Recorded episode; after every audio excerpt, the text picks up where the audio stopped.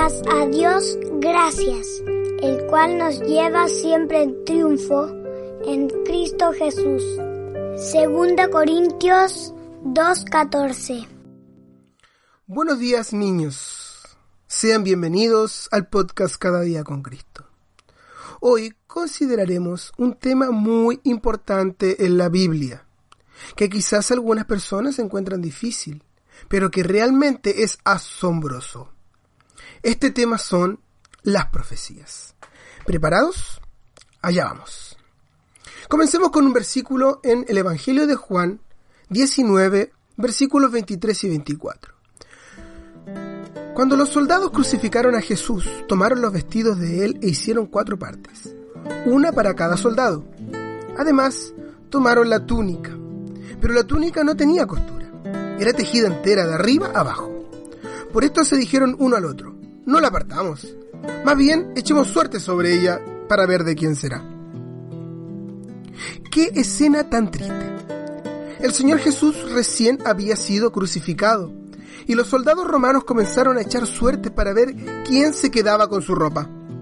Específicamente, vemos que dividieron sus vestidos en cuatro partes y que lo repartieron entre cada uno. Además, al llegar a la túnica, no quisieron partirla, así que echaron suertes para ver quién se quedaba con ella. Aquí es cuando entra el tema de las profecías.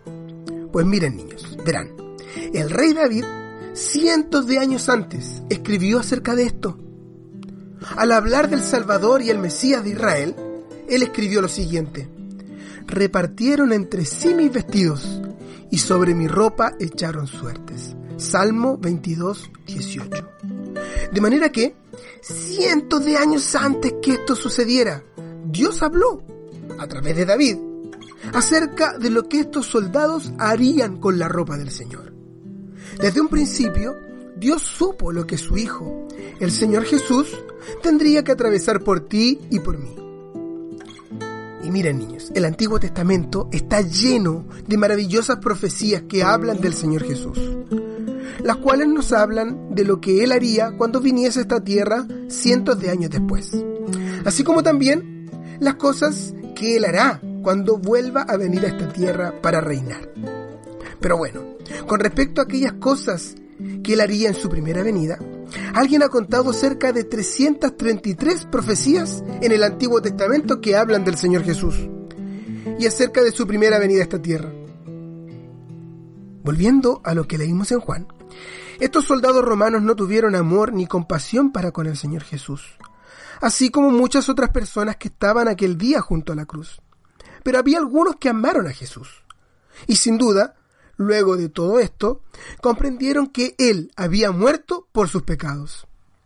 Ahora te pregunto a ti, niño o niña, ¿has mirado por la fe al Señor Jesús en la cruz, muriendo por tus pecados? Si no lo has hecho, míralo hoy por la fe. Cree que Él realmente murió por ti, y entonces podrás cantar, Jesús me ama, suprema dicha. Jesús me ama, qué grande amor. Siempre yo lo diré. Jesús me ama. Jesús me ama. Qué grande amor.